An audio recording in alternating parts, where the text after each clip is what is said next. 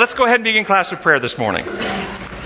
Gracious Heavenly Father, we thank you for this opportunity to study, and we are so amazed at your creation and your design and, and how you've uh, constructed things to run. And we pray that you will uh, enlighten our minds today, draw us together in unity and love, and may we uh, understand you more fully. We pray in your holy name. Amen. And uh, before we get into the lesson, I had this email that came in this week, short one. It says, I recently ordered three of the remedy for my family. I had been using it on, online since AACC, American Association of Christian Counselors, in Nashville last year. I tell people that I finally have a New Testament in my own language. For example, the frequent use of the word selfishness instead of sin really gets my attention.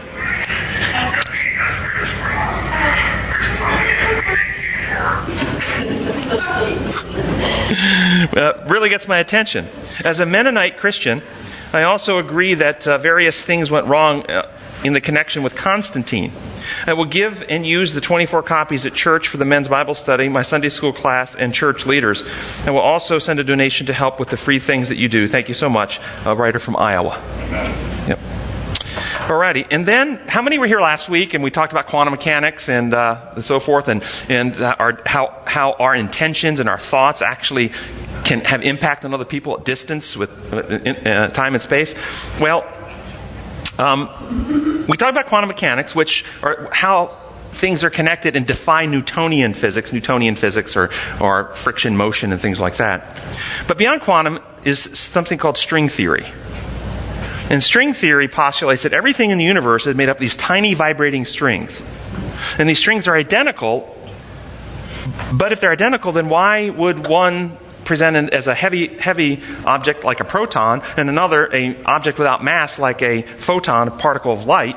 And that has to do with the frequency or the vibration. In other words, the amount of energy in the string. Remember Einstein's equation?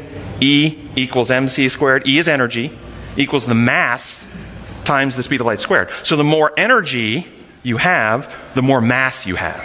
Okay? And so this is the idea that all these little tiny strings, now if you want to know how tiny they are, according to the, the theorist, if we had a silver dollar, and we blew the silver, take the size of the silver dollar, and we blow that up, magnify it to, so it's the size of our solar system, you can get your mind around that. It's just huge. Then a string would be the size of a tree. okay? So a string is the size of it. It's really, really, really, really, really tiny. Okay?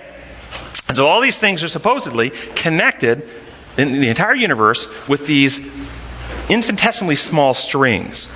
Now, with all that in mind, I got an email this week from um, Mark Cox, who's one of our online listeners, used to come, and he's a pastor at one of the churches here in the uh, region. And he, he reminded me of this quotation from Ellen White found in Evangelism, page 93. By the way, do you find the string theory too bizarre to, to believe in? It's like, oh, that's too bizarre. Listen to this quote. The striking feature of divine operations is the accomplishment of the greatest work that can be done in our world by very simple means. It is God's plan that every part of his government shall depend on every other part, the whole as a wheel within a wheel, working with the entire harmony. He moves upon human forces, causing his spirit to touch invisible chords, and the vibration rings to the extremity of the universe. Didn't that just give you chills? Blow your mind? Okay. Well, so what do you think about this idea now?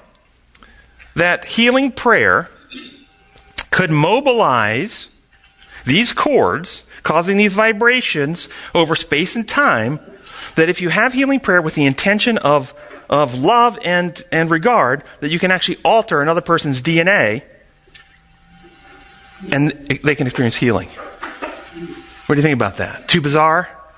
Well, an interesting study was done by Dr. McCraty and colleagues, and they had individuals trained to focus their intention with love and goodwill. Their intention with a, with a regard of love and goodwill. Then they took human DNA from placentas and they put them in uh, test tubes and they had them focus with love and goodwill their intention to have the DNA either become more tightly wound together or unwind and loosen up. And they could measure that with ultraviolet light because the more tightly wound the uh, DNA in the vial, it would absorb more light. And so it's very measurable to do that. Okay? As they focused their intention with love and goodwill, then the intent, they, had, they, they generated the emotions of love and goodwill, and they focused their intention on the DNA to wind or unwind. They could actually measure 25% change in the DNA conform, conform, conformation. In other words, the structure of the DNA changed by 25% based simply on their intent and goodwill. Now, what gets interesting is when the individuals would just generate the feelings of love and goodwill, but had no mental intention to change the DNA conformation, there was no change in DNA conformation. Further, when they had the intention to change the DNA, but their emotions were not set on love and goodwill, their emotions were set on frustration, irritation, anger, no DNA conformation. Now, how could they tell whether their emotions were, were this love and goodwill or whether emotions were negative? By, by something called heart rate variability you can actually measure a person's heart rate variability. When you have an emotion of love and goodwill, the heart becomes very rhythmic, and and and uh, and the variability between heart rate actually decreases and becomes very. But when you're irritated, when you're angry, you get a lot of variability in your heart rate, and it's measurable. And so, when they focus their intention with love and goodwill, the DNA conformation changed. But when they focused their intention with negative emotions, they couldn't get the DNA conformation change. Isn't this an interesting? Well, you may think, okay, maybe that's just a general electromagnetic field effect. They're, they're making that effect. So they said, let's do this study. Let's take three vials with the same concentration of human DNA in it. And let's have these individuals focus with love and goodwill on changing the DNA conformation more tightly wound in two of the vials, all set next to each other, but not the third vial. Guess what? Light absorption changed in the two they focused on, but it didn't change in the third one. Then they did five experiments, where five different experiments, they took the vials with the uh, DNA and had them taken a half a mile away.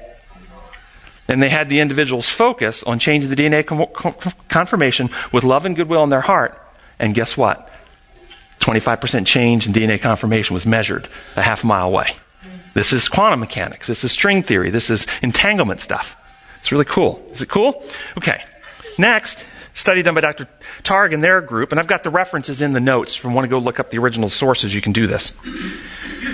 Conducted a study that measured the impact of long distance remote prayer on individuals who were never met by the ones doing the prayer. These, these faith healers were brought in and asked to pray for the health and recovery of terminally ill AIDS patients.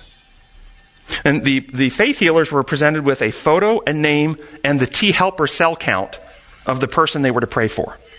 The individuals in the study were randomized to either have one of these people, these faith healers, pray for them, or not. But it was very rigorously guarded, so no one knew what, which group they were assigned to. Six months later, those who received the remote healing prayers showed improved, not only improved mood, but significantly less doctor visits, less hospitalizations, less days in the hospital, higher T helper cell counts, fewer AIDS defining illnesses, and significantly lower viral loads than those who are not being prayed for. Why? Putting the studies together, the theory is, in fact, that their prayers through these quantum entanglements, these string theories, with intention and goodwill, were causing DNA conformation changes on a host of genes in, that resulted in a myriad of various proteins that were health promoting and viral fighting to result. In another study, Researchers placed cancer patients in a Faraday cage. A Faraday cage is a cage in which it's like copper wire mesh, which blocks all electromagnetic um, signals from entering the cage. And they even used fiber optics to to run in to measure the um, what they were going to measure. They were using fiber optic cables, so there was no le- uh, wires running into the cable that EM could potentially go through. Then they had either a spouse or close friend focus with healing intention and love on the cancer patient. Now, this is where it gets bizarre. On 10 second intervals, randomly chosen by a computer. So a computer would say, okay, go, and for those 10 seconds, you would focus a healing intention on that person inside a Faraday cage.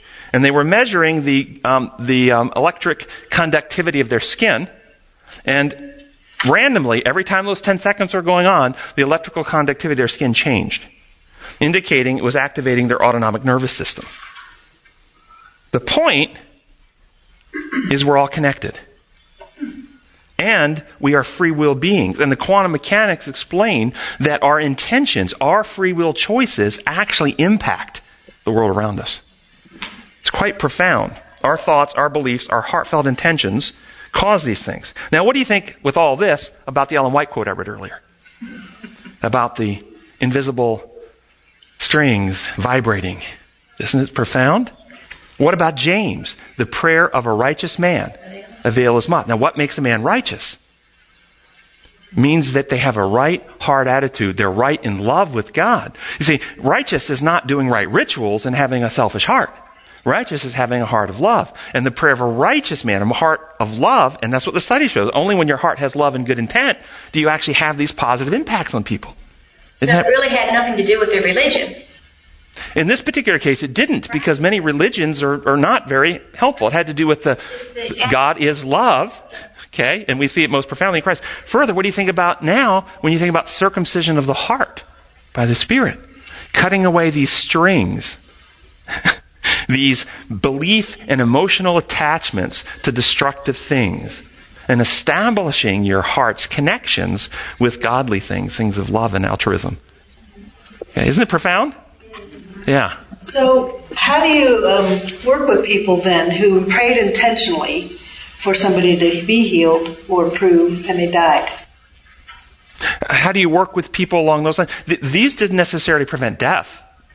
It, it may, may have changed the outcome, but remember, even Jesus, when he healed people, he healed the woman with the issue of blood. He even raised Lazarus from the dead, but all of them still ended up dying.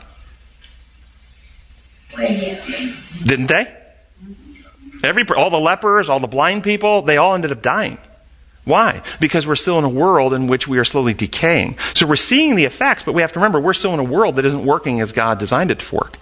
Okay? Not only that, our individual prayers don't override the free will intention of the person being prayed for.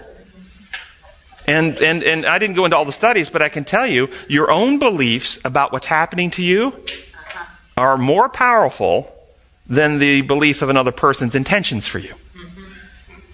So it almost sounds like if a person is, say, dying of cancer, and they want people to pray for them, mm-hmm. And they believe in healing themselves, that it would be, they'll be healed if enough prayers are said. It almost sounds like if enough prayers are said. Within, within limits. Within limits. Because what's happening is, if you look at the microbiology, other than God working to perform a miracle and provide new, let's say, genetic information that's not in the body itself, for instance, let's say somebody with uh, Duchenne's muscular dystrophy. Duchenne's muscular dystrophy, there's a, there's a missing gene, a broken gene. The genetic information to produce a certain protein is not in that person's body. All the prayer in the world, unless God himself, the creator, steps in and provides that genetic information, won't result. The, the studies that I'm telling you about, what's happening is your prayers are actually resulting in quantum connections which are causing in that person's body the activation of certain genes that they possess to produce proteins that are healing for them. But if you don't possess those genes, then the prayer isn't going to have the outcome. Or if you continue to live outside the laws of health. Or if you continue to live outside the laws of health. It doesn't violate your free will choice. Remember, these are free will choices. But it also, if you really start thinking about all this, it goes back to the, the purpose of prayer. And you look in, the, in Daniel chapter, I think it's 10, where he begins to pray uh, for the king of um, Persia to let the people go. And the, and the angel comes and he's fighting against the prince of Persia. Gabriel's fighting against the prince of Persia. What's all going on here? This is going on in the king of Persia's mind. And there's influences happening based on prayer. This is in harmony with the design law. It's all exactly God designed all this to work this way, and it's not to be confused with we talk God into doing something we want Him to do. Right. That's what some prayer chains worry me about. That yep, we're trying to convince God to do the right thing. That's not the same thing. Exactly. to paganism really quickly. It could devolve into paganism. More prayers, more appeasements, uh, for more fervent prayers, more appeasement. Or into self. We have power. We have the power. We can get together and we can hold hands and we can do this in and ourselves. Now, there are certain things we can do. We can do surgery. We can do massage. We can do lots of things that do have healing benefit, but they're all working inside the mechanisms of how God has constructed things. So even positive influence, we can have love and concern. Maybe you've seen that, that you've expressed love to somebody who was very troubled and you saw the healing impact of, of them being accepted and loved. Okay? And that can happen even if a person doesn't believe in God. Why? Because it's inside God's design. It's how He has designed things to do. But it's much more effective when we connect with the source. Much more effective, yes when we take it to where Brian and Russell were speaking about, we then put ourselves over God. Yep, yep, yep. Alrighty, so let's move on to the lesson. I just thought I had to follow up from last week. It was so fascinating. Have I blown your mind this morning? okay, so justice and mercy in the Old Testament, lesson number three in the quarterly, the role of the church in the community. Now, when you hear the title, justice and mercy in the Old Testament, what pops into your mind? Jesus Christ. Justice and mercy in the Old Testament. The scales. the scales, okay, the scales pop into the mind. Is, let me ask you this question. Is there a difference, and, and, and do pause before you answer. Is there a difference between justice and mercy? And, and, this is kind of something for y'all to process. Do you see it? Is there a difference? And if there's a difference, what's the difference? How are they different? Well, you know the question I frequently ask what law lens are you looking through? If you, if, you, if you look through the human law construct, that laws are imposed requiring enforcement, then what's justice in that law lens? Retribution. Punishment. The infliction of the just, the appropriate, meted out, judicially determined punishment inflicted upon the lawbreaker. That's what the justice is in that system. What's mercy in that system? We'll give you a pass. Yes, and I actually, one of the dictionary definitions of mercy under, is, here's, you can look it up in the dictionary. The discretionary power of a judge to pardon someone or to mitigate punishment, especially to send someone to prison rather than invoke the death penalty. Okay, this idea that, well, justice requires we punish, mercy is the mitigation or not, or, or, or uh, uh, setting aside the punishment. That's what mercy is in the human law construct, level four. It's level four and below thinking. You could say that they're the same thing because the merciful approach is to justify that person, to put them right, to move them into correct position, healing. That is the merciful thing to do. It's not punishment. It's bringing them. But this level four thinking, Let's just this unpack it so you won't be caught up here because this is where most people that you will talk to will immediately think justice is, is, the just amount of punishment. God is the judge. He's always perfect. He can assess all the variables and he can come up with the right. And, and some people will teach that in the thousand years you get to sit on a committee and you get to review the records and you get to be weigh in and make a vote on how long a particular person suffers before they're killed. Some people teach that, you know. And, and it'll be just because we'll have all the perfect records of everybody there.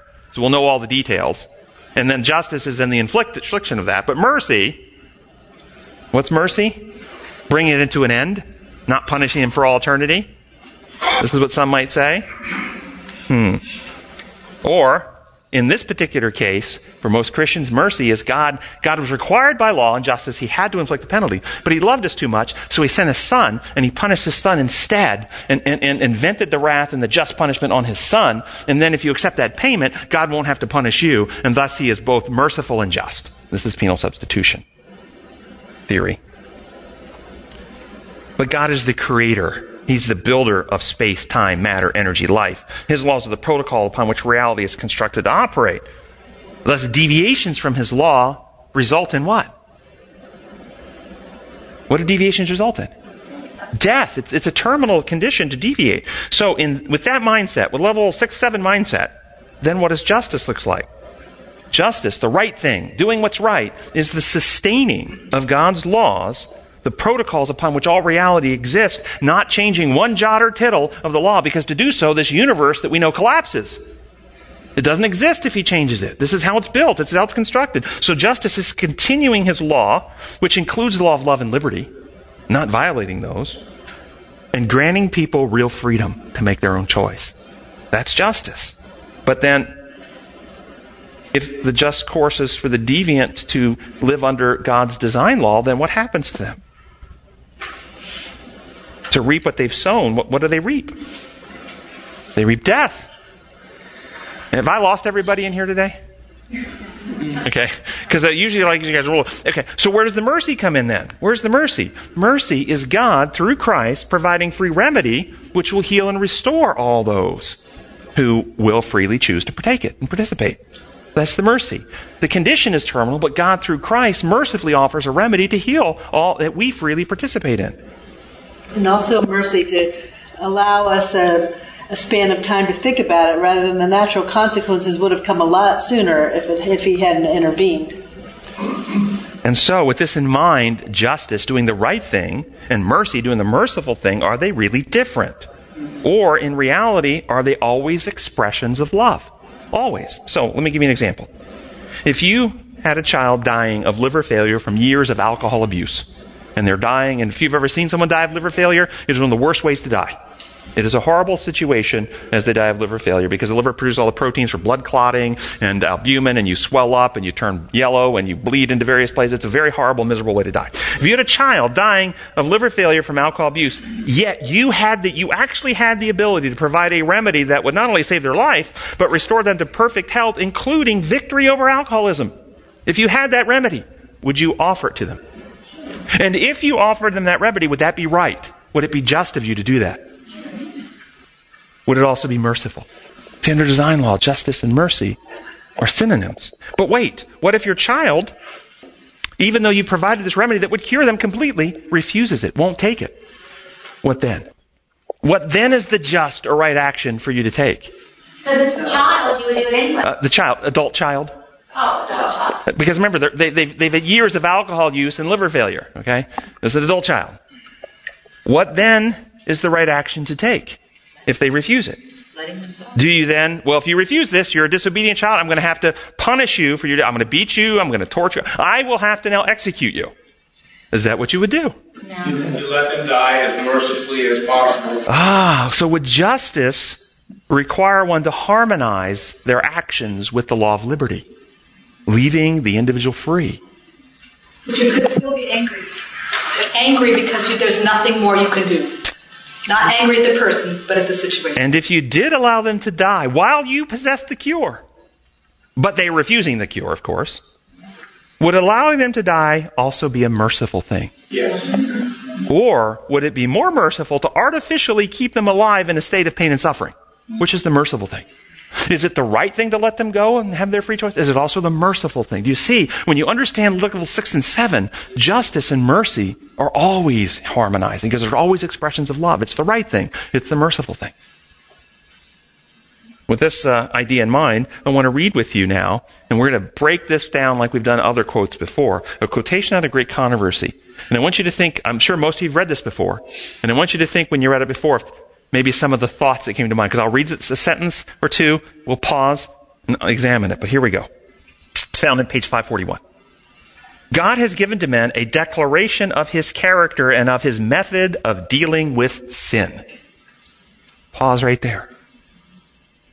His method of dealing with sin. And she's going to quote a Bible text next. There's a Bible text, very next thing coming, to, to expound upon that method. Here's what she says. The Lord God, merciful and gracious, long suffering and abundant in goodness and truth, keeping mercy for thousands, forgiving iniquity and transgression and sin, and that will by no means clear the guilty. This is his method for dealing with sin. What do you hear? What method did you just hear described? Love and mercy. Love and mercy. That's the method. But what does it mean he will not clear the guilty? What law lens are you looking for? Looking through. See, if you look through design that we just talked about, it's like saying, by no means will we, the person who's dying in their continual, you know, abuse of alcohol and liver failure and so forth, we, we don't say, well, that's okay. We'll let you live eternally in misery and suffering. We won't do that. Keep going. All the wicked he will destroy. The transgressors shall be destroyed together. The end of the wicked shall be cut off. Two Psalms were quoted there. Now listen to this next part. The power and authority of the divine government will be employed to put down rebellion. Yet all the manifestations of retributive justice will be perfectly consistent with the character of God as a merciful, long suffering, and benevolent being. Now, these are strong words. I, have I've heard this quoted. Retribution. There it is. Retributive. Retribu- God will take retribution.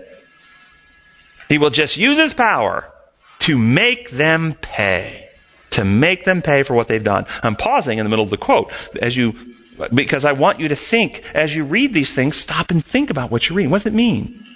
First off, can you reason this out without even getting the rest of the quote? Because it says the power and the authority of the divine government will be employed to put down rebellion.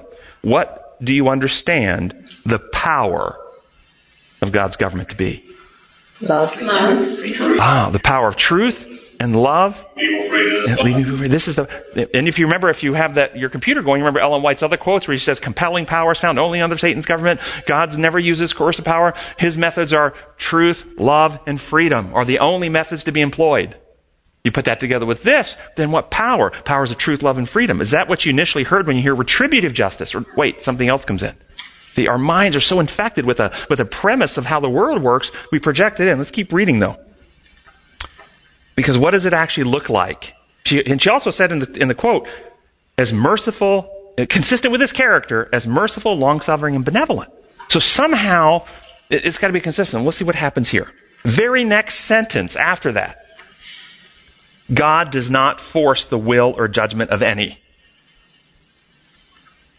He takes no pleasure in a slavish obedience. He desires that the creatures of his hand shall love him because he is worthy of their love. Can you, can you, if this is true, can God then be the source of inflicted pain, suffering, and punishment? Can he be? He can't be. So this idea, however you understand retributive, it can't be the human idea of retributive. It can't be. Because the moment you, well, let me just ask you. Can you get loyalty, devotion, admiration, and love and trust by threatening to kill people who don't?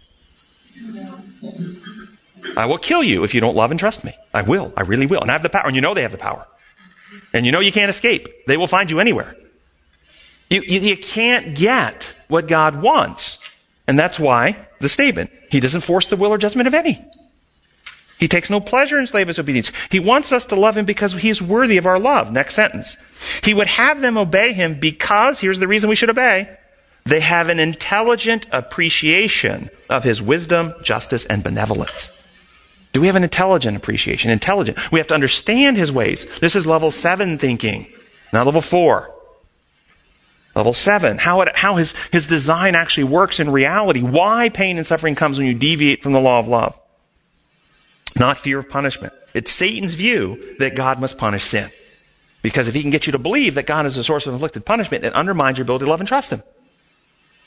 All who have been continue on. All who have a just conception of these qualities will love him because they are drawn toward him in admiration of his attributes. The principles of kindness, mercy, and love taught and exemplified in our Savior are a transcript of the will and character of God.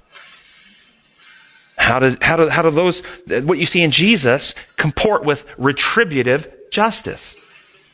Do you see Jesus using power to punish people? But this is a, a transcript of, of the character of God.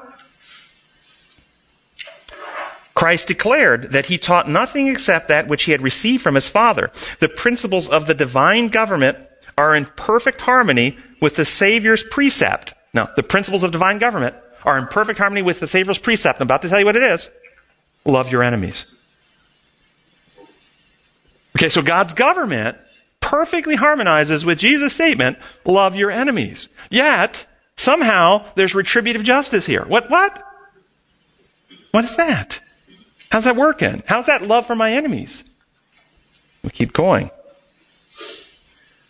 God executes justice upon the wicked for the good of the universe and even for the good of those upon whom his judgments are visited. Now, how do you understand that? What is justice? He executes justice. Kind of laid some groundwork. We talked about your child with the, liver failure. Kind of laid some groundwork for that. How do you understand God executing justice? Let him do the, let him go, let him go. Remember, it's always doing what's right. So if you ever get confused with that word, just come back. Justice is doing what's right. Okay, what's the right thing? What's the right action for God to take? What is right? Under what universe? Under the universe of love and the universe of design law. Just because someone decides that they don't want God doesn't mean they can't be wooed. I mean, I think the additional merciful thing that the just thing that God does is continue to try to get through, even though you are Until when? well, until you there's no more receptors left in there. Okay. And when that happens, what is the just thing then? Let him go, do them thing. Does God, as you know him, revealed in Jesus, want to cause more pain? Does God want to be the cause of more suffering, the more, more distress, or does he want to heal all who let him? And stop the torment of those who won't? Does he want to bring their pain and suffering to an end? Yes.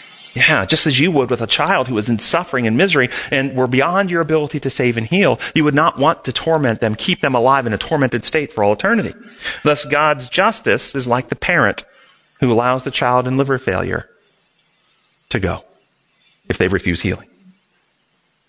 So notice what's described next. Here's the next sentence. He would make them happy if he could do so in accordance with the laws of his government and the justice of his character. He, what, what's his intention? He would make them what? A parent was going to make, I'll make you, I'll heal you if I can do it in harmony with the laws of health. If I can do it in harmony with how life is constructed to work. If I can do it with your free will participation. He surrounds them with the tokens of his love. He grants them a knowledge of his laws and, fo- and follows them with the offers of his mercy, but they despise his love, make void his law, and reject his mercy. Question How do people make void God's law? They make it void. What's make it void mean? Of no effect, right? How would people make God's law void or of no effect? Persisting in evil conduct or Okay, so so, so one way is to actually live out of harmony with the law, as if it doesn't exist. So you choose to conduct yourself out of harmony. So the the power of the healing power of the law has no power on you because you're violating it. So one way is to choose to live out of harmony. What's another way?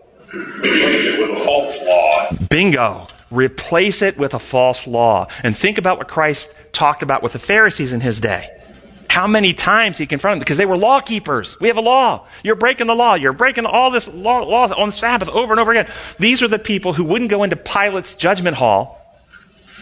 Why wouldn't they go into Pilate's judgment hall on Good Friday? Why wouldn't they go in? Because they didn't want to break their law and not be able to take Passover. So they're, they're, they're fastidious. They search the word, they search the word, looking for every detail to, to find eternal life. They want to keep the law but they've got a completely corroded and corrupt concept of what the law is. They think it's legal. They think it's imposed. They think it's something you punish when you break. We must stone this woman. She broke the law. She's an adultery. We must punish for the lawbreaker. And therefore, God says at the end of time, they will come to me and say, Lord, Lord, we prophesied in your name. We cast out demons in your name. We performed miracles in your name. We kept the law in your name. Yet ye hands, ye workers of iniquity, I never knew you.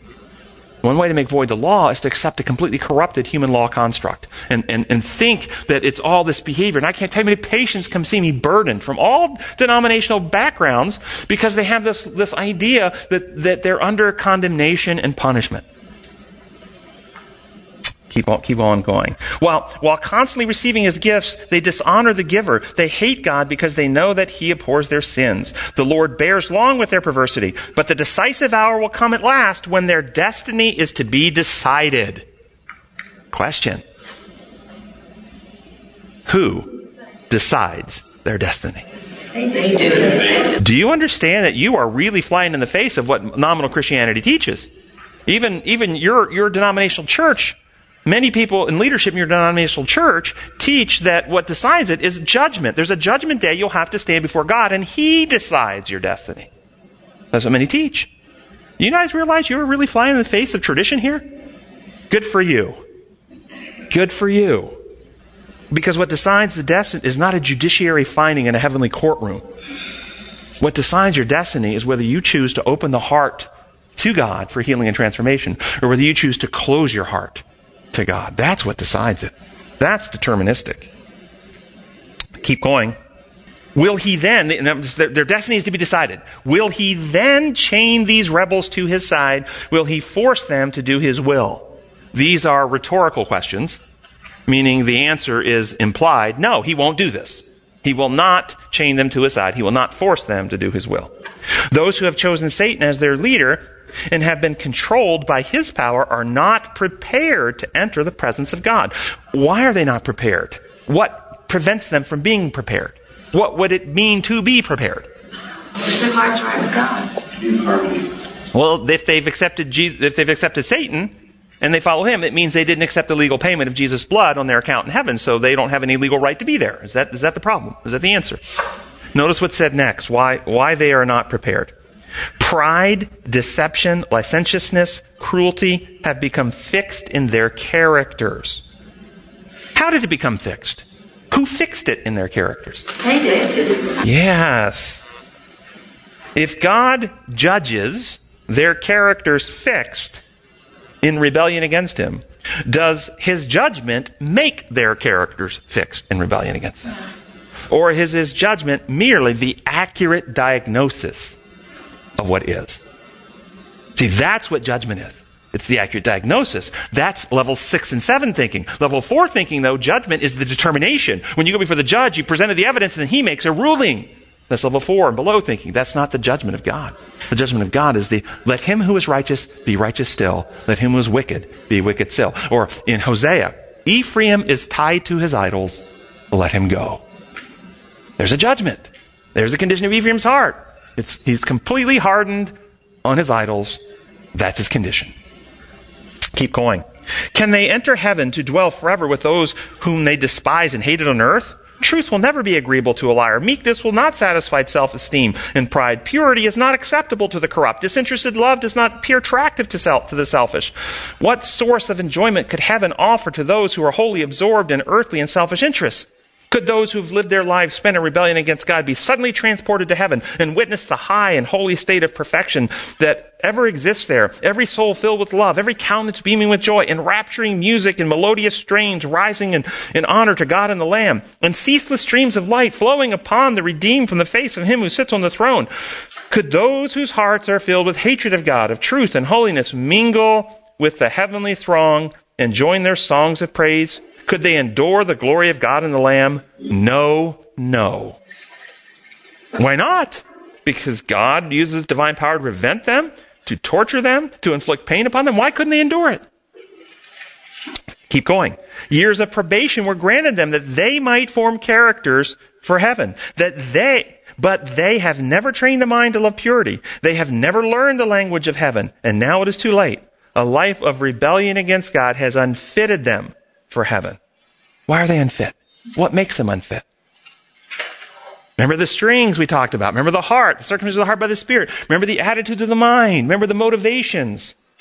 Now listen to this next sentence. It's going to blow, blow your mind. Its purity, holiness, and peace would be torture to them. The glory of God would be a consuming fire. This is huge. What do they experience as torture? Purity, holiness, and peace. Get your mind around that. Purity, holiness, and peace. Is this God using his power to cause them pain, to inflict suffering? Is this something coming out from God other than goodness, mercy, and truth and love? No. It is their condition which experiences goodness as pain, Purity is torment. Holiness is suffering. That's what they experience. The torture happens because of unremedied sin in their characters. Notice what the torture is. Is this that is, their conscience is seared? Yes. This is not what you will hear in nominal Christian presentations. T- typical Christian presentations will tell you that God will rain fire down on them, using his power to inflict pain and suffering appropriately for the sins that they've caused. But this says that, that they experience purity, holiness, and peace. He rains purity, holiness, and peace down on them. And it tortures them. Hell. Yes. Keep going.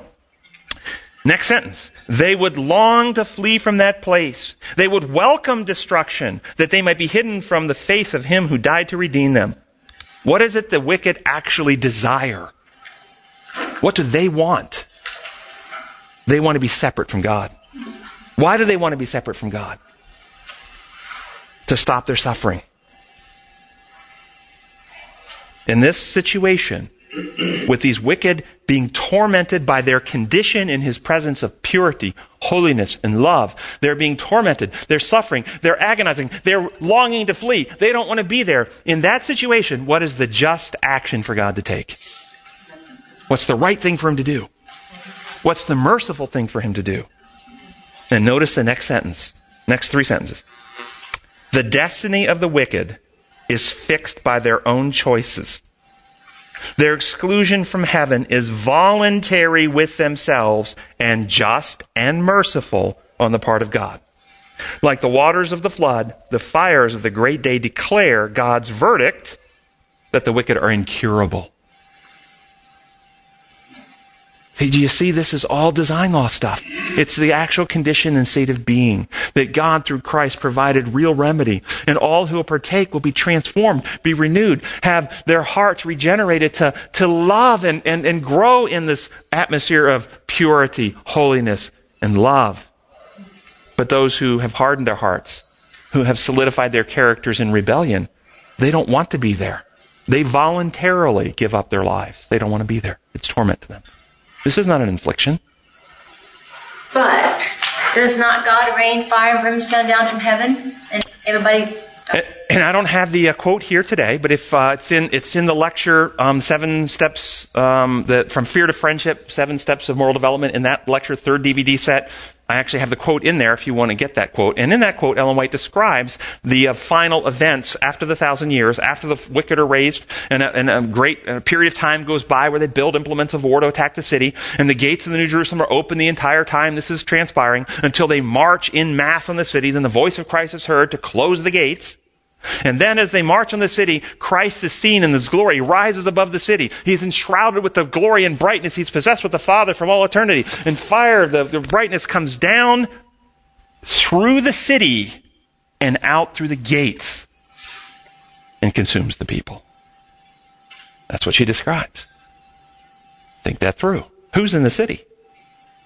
Who's in the city when this fire comes down? Righteous. So, what is that telling you about the quality of the fire? It's not harmful. It's not harmful at all. It's the fire of God's life giving glory. You see this, and you want a Bible text for this? It kind of says the same thing. Daniel chapter 7, the Ancient of Days takes his throne, and rivers of fire come out from before him, and 10,000 times 10,000s, and thousands and thousands stand in this fire. This is the fire of God's life giving glory that Moses was radiating on the mountain, and it didn't cause him any difficulty at all, but it caused the people agony when they saw the reflected glory on his face. So, yes, the fire comes down, but what kind of, kind of fire is this? And where's it go? See, we have such preconceived ideas of an imperialistic dictator who will use power to inflict pain and suffering to kill people. That's, that's pagan. That's, that's Satan's view of God. It's distorted. All right, jumping on. Sunday's lesson, and we're going to Sunday. Okay. First paragraph, and, and this is some really good stuff I think we'll talk about. It says, even in early Israel, social justice was, the, was very much part of God's laws and his ideal for his people. Justice is God's original intention for human society. A world in which basic needs are met, people flourish, and peace reigns. How do we understand social justice? In the Old Testament, how did God's justice work in the Old Testament? What was the setup in the scriptures? What did they describe in the Old Testament? Over and over again. Of the people. Yes, it's, if you'll read, there's, there's, I'm not going to go through all the texts today. They're all over the place, but justice is doing mercy to those who are suffering, delivering the oppressed, helping the widow and the orphan. And so justice is under a law of love construct is delivering the oppressed, not punishing the oppressor. That's what it is. Now, Keith Johnson, who is an online follower and friend of our class, works, has worked for years in prison ministry, teaching inmates about God's design law and helping them move past the imposed law constructs. And he's developed four questions to help understand more clearly justice from the design law view. And so here are the four questions. What if I told you that your youngest child was murdered? Would you want mercy or justice for the perpetrator? Just think about that. You don't have to answer out loud, but think about it. Your youngest, your, your youngest child was murdered. Would you want mercy or justice for the perpetrator? What if I told you the murderer was your oldest child? Cain and Abel. The oldest child is now the murderer. Would you want mercy or justice for the perpetrator? Good answer, yes. You want both? What if I told you you are guilty of the murder of the only begotten Son of God? Do you want mercy or justice as the perpetrator? And you imagine people living at level four thinking with these questions. You see how it really kind of blows them up. And then here's the last question. What if I told you you had a daughter, your only daughter, the apple of your eye, who had never given you a moment's grief, but tonight, as her father, you, you happen to have a tux hanging in the closet because tomorrow you are scheduled to walk your daughter down the aisle and give her away to someone you approve. If you're the mother, you have a new dress hanging next to the wedding gown, and you've been planning uh, on preparing for this since she first arrived in your arms. But tonight, your daughter is at a bachelorette party with her peers, and they talk her, and they talk her into having one for the road. The first ever in her life. Two, three, four, six drinks later, while on her way home, she wipes out a school bus full of children on their way to camp. Everybody aboard the bus dies in a fiery inferno, but your daughter survives. Do you want mercy or justice for your daughter? And what do those who are related to the victims on the bus want? Human justice. Human justice is based on human law, imposed rules, and is always motivated by selfishness. Seeks, seeking for revenge under the name of justice, vengeance. The selfish heart has an ingrained sense of justice, but which in reality, if you actually look at it, is no more than vengeance, which is easy, ex- easily exposed because justice of that vengeful heart, that selfish heart, is only sought when it doesn't apply to you and yours. Then you don't want justice if it applies to you and yours. See, it's not real justice. Justice in God's universe is, universe is entirely different. God's justice always seeks to deliver, to heal, to restore, to set right, to fix, and to save everyone who will allow God to do so. It is the justice of love, the law of God upon which his government runs. That's his justice. Thoughts about any of that? I think that's why when the Bible says, Vengeance is mine, I will repay, it's good to pay attention to that because when we're wounded by somebody in you know our human framework, we want vengeance. we want them to, we think, Big Brother, get them. But I think it's God is saying, leave their disciplinary actions to me because I'm actually seeking to save this person. All you want is revenge on them. And then vengeance under level four is the revenge. But vengeance under level six and seven is what? What is vengeance under level six and seven? Restoration. Restoration. You're taking vengeance on the disease state, not on the patient who's sick. What, what is more vengeful to Satan, even in, if you look at it in that construct, than to take all of his soldiers and turn them into your friends?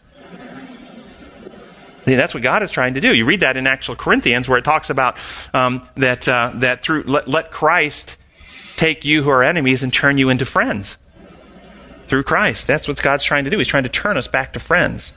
All right. So uh, Monday's lesson points out uh, points us to consider the Sabbath injustice, and uh, how does the Sabbath connect to justice? And it points us to three Sabbaths: the weekly Sabbath, the yearly Sabbath. Every seven years, they would let the land lay fallow, and the Jubilee Sabbath every, every 50th year, the Jubilee Sabbath.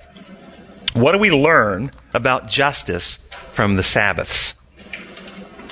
Let's start with the weekly one. Restoration of your body and soul. Okay, so there was definitely an aspect of rest on that Sabbath day, but I'm going to challenge you guys. Is, um, as you think about this, and you think about the justice of these Sabbaths, what law lens are you looking through? is this imposed law or is this design law with the Sabbaths? Let's look at the weekly first. Is the primary element of the Sabbath weekly Sabbath, the primary element in the commandment, one of avoiding physical exertion, called work, or one of remembering something? What's the primary element of the Sabbath? Oh, remembering, thinking, attending one's mind toward what? Toward God, toward strengthening our relation with Him, toward connecting with Him. The injunctions about not working are primarily to allow people time to remember, to not be so distracted with work that they can't remember, that they can't connect, they can't think. And as we are to remember, the lesson points out the Sabbath is helping us remember creation and redemption. Well, what are the laws that creation are built upon? They're the design laws. And we come back to remember our designer. And then how was redemption accomplished? By actually fixing what Adam broke in humanity. Again, design laws. So remember, the Sabbath is not a, an arbitrary rule, and, and when it's presented that way, it's a day without any purpose other than God is testing your obedience. Will you obey or will you not obey? And we make it into an imperial law like human law, we destroy the purpose of the Sabbath. The Sabbath's real intent is for you to exercise your mind law of exertion, in remembering and connecting with God and develop and grow with Him. This is why in Isaiah you can't be a Sabbath keeper unless you call the Sabbath a delight. And while we can use coercion to cause your child who hates broccoli to eat their broccoli, can you make them enjoy it? You see, you can't make somebody enjoy the Sabbath. That has to come from the heart. Yeah. I think there might be a link between, oddly enough, the Sabbath of creation and the Last Supper. Uh, Jesus is the creator, so in the creation we have Jesus using his power to create this, and then a day to serve us, to allow us to think and decide and, and uh, build a relationship with him. At the Last Supper, the thing we often forget before he took off his robe and washed his disciples' feet, it says, And Jesus, knowing that all power in heaven and earth had been given to him, took off his outer garment knelt down and, does, and washed his disciples' feet. So we see the Creator in two different ways. We see Him creating and then giving us a day to think. And then we see the Creator, knowing all power was His, knelt down and served people who, every one of them that very day, was going to betray Him, desert Him, you know, deny Him. Every single person's foot that day was going to be, get, you know, be against Him. And yet, he chose with all power to serve. And to me, Sabbath is that day of serving us to help us appreciate his, his, his way he handles power. And Jesus commented on that when they talked about criticizing him for what he was doing the Sabbath. He said, "My Father's working all the time. The sun doesn't stop shining, the rain doesn't stop falling. My Sabbath is uh, my Father's working all seven days of the week the, on the righteous and the unrighteous. So he's always doing that. But but tying it together further, what was the purpose of creating the Sabbath? It was a day constructed, built. And God actually did something different on the Sabbath than he did the other six days. God actually expended energy to create and build new stuff on the sixth day, showing a showing what? God is powerful. That's power. That's right there. That's serious power right there. Day seven, though, God steps back from the exercise of power and creates a day of liberty to think and to reason. Remember, remember, remember. Yeah. I appreciate this explanation of Sabbath, and I, I fully intend to keep it as long as I, I have a brain to think with, you know. I have an associate who believes that the Sabbath is uh, determined by the first moon every month, and it, so it changes every day. Every seventh day then becomes a different day. Yeah, I actually addressed that in a Sabbath school class about a year and a half ago. Email me. I will email you a link to that, that lesson where I actually expose that that's just completely based on a bunch of fallacies. Okay. Okay? That's just, that's just, every, every idea they have that base that law is just false. Okay? And it's easy to expose, but uh, we won't go into it. But email me and I'll send you the link to that lesson. Okay? Um, so what about the yearly Sabbath now? We see the weekly Sabbath is design law. What about the yearly Sabbath? What was the reason for letting the land lie fallow every seven years? To regenerate. To regenerate the nitrogen that had been depleted from the use. There's also forgiving. Not forgiving, but forgiving. So that whatever plants or whatever fruit sprung up just on its own without being planted and cultivated, it was for Anybody. anyone. Yep, not anybody could take it out of the field on the The seventh year. widow, the passerby, the traveler, whatever, said, hmm, I'm hungry. I'm going to go eat. I'm going to grab a handful of wheat. And so we see the design law, the nitrogen cycle, built right in, and God is this. So this is design. What about the Jubilee? Imposed law, design law. It was a wonderful restoration because not not only did they do the normal seven year thing where the, the year with the land was rested, but everybody was restored their own property. Those who were slaves were freed.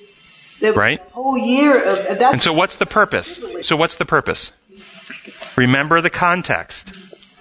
1 Corinthians 4 9, we are a theater, a spectacle to angels and to men. Israel, did you have to be an Israelite to be saved in Old Testament times? No. No, it was not a, it was not an exclusive pathway to salvation to be an Israelite. Many people were saved who were never part of Israel. Okay? So what was the purpose of Israel? Avenue for Messiah and also actors on a stage. They had a theater, a grand stage called the temple or a sanctuary. They had costumes. They had a script. Some call it scripture. But they had a script. And they needed to follow that script. Because in that script was a object lesson teaching God's true plan to heal. And you will find in the, in the history of Israel many object lessons being carried out. One of them is in the Jubilee.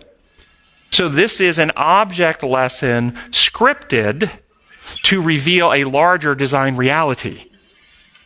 And the larger design reality is that through Jesus Christ, we will be set free from the slavery to sin and will be restored to our, the meek shall inherit what? The earth. We will be restored to an earth made new. That's the object lesson, which is design law. He will redesign and reconstruct and rebuild his earth back to the way he originally intended it. So all of them again come back to design. The, the fullest, richest understanding is when we, when we see it under design law. Tuesday's lesson, a memory verse at the top says, Speak up for those who cannot speak for themselves, for the rights of those who are destitute. Speak up and judge fairly. Defend the rights of the poor and the needy. Here you again see justice is doing what? Defending those who don't have a voice, doing the, the right thing for, for other people, delivering oppressed, the oppressed, not punishing the oppressor. And then the last paragraph, it says, though, of course, many of Old Testament prophets pointed uh, to future events beyond their lifetimes, they also heavily focused on spiritual and moral reform and unselfish service in the present. The prophetic voice of God's servants rang loudest when his people made extravagant efforts to worship but did not reflect God's compassion for the suffering and those around them. One can't imagine a worse witness than those who are too busy worshiping God that they don't have time to help those in need. Might not a form of worship be revealed by those who are serving the Lord by ministering to the needs of others? So it's saying there's nothing really more that misrepresents God most than to actually be very religious, but to be selfish at the same time. Do we see any of that today? Throughout history, do we see that? You know, the, the, the story of the, of the uh, Good Samaritan, the religious people wouldn't help him. The Samaritan did. But the Dark Ages, the Inquisition, the Crusades, the Taliban, what about the ISIS? Are these, are the ISIS people, are they non-religious? Are they like agnostics and atheists? No, they're very religious people. Very religious people. But do you think they represent Jesus Christ in his character? It talks about helping people. We got about a minute left. I'll leave you with this thought. When it, it talks about helping others, would it be important to have at least some inkling of what their legitimate objective need is before you offer help? In fact, if you offer help without actually knowing what they need, might you injure? So a person standing beside the road with a sign saying that they need money for food, is that necessarily what they need? It could be, but it might not be. Give them a DVD to play. As long as the DVD player they don't have. Yeah. well, just remember what Paul wrote in 2 Thessalonians, 2 Thessalonians 3.10. For even when we were with you, we gave you this rule. If a man will not work, he shall not eat. Amen. This is not talking about those with disability, those with real um, objective problems that prevent them from being able to. This is not about people who are capable, but choose a lifestyle of living off of charity of others. And why, why is that destructive for somebody who's capable, but lives off the handouts of others rather than, why is that destructive? Destroys their dignity and their God designed. We were made for, for. And it teaches them to live a dishonest life. They're living a lie. They have to present that they're incapable when they are capable. And selfish too. Because they're not contributing anything. Yes, and so we're not talking about people with legitimate disabilities. The Bible's very clear. We should help the people with legitimate disabilities. And I think most of us, most of the organizations we belong to, are very active in helping people. We're talking about, though, the people who, who play on our sympathies to take advantage. Do, is there some part of us that also has a responsibility to have discernment? Even the wording of the text says a man who will not work. Right. A man who cannot work. Yep. Says a man who will not work, implying that he is chosen not to work. So just keep that in mind when you go to help people. At least pause and think, do I have a sense of what their real need is? As a doctor, I have patients that come to me that, that tell me their need is a prescription for Xanax. That's what they tell me. I'm here, I need my Xanax, I need my Xanax. I can promise you that, that many of those don't need Xanax. They, do need something else. And they have a need, and I try to meet that need. Sometimes they don't want to have their real need met. They only want their Xanax or their hydrocodones or, or whatever else it might be. And I don't meet that need. Our gracious Heavenly Father, we thank you so much that you know our true need, and our true need is to be renewed in righteousness and love in heart and mind through what Jesus Christ has accomplished for us. We ask that your Spirit be poured out remove the distortions, misunderstandings from, from the biases and, and assumptions and, and learned ideas that we've, we've held from the past and, and help us see more clearly your true nature and character and, and participate more fully in being lights in this world as we discover more and more of the amazing aspects of how you've constructed reality and how the science is showing we are free sentient beings and our intention and our love can have a positive influence in this world. But we, we need your love to, to invade us and fill us and overflow to those around us. We pray in your holy name. Amen.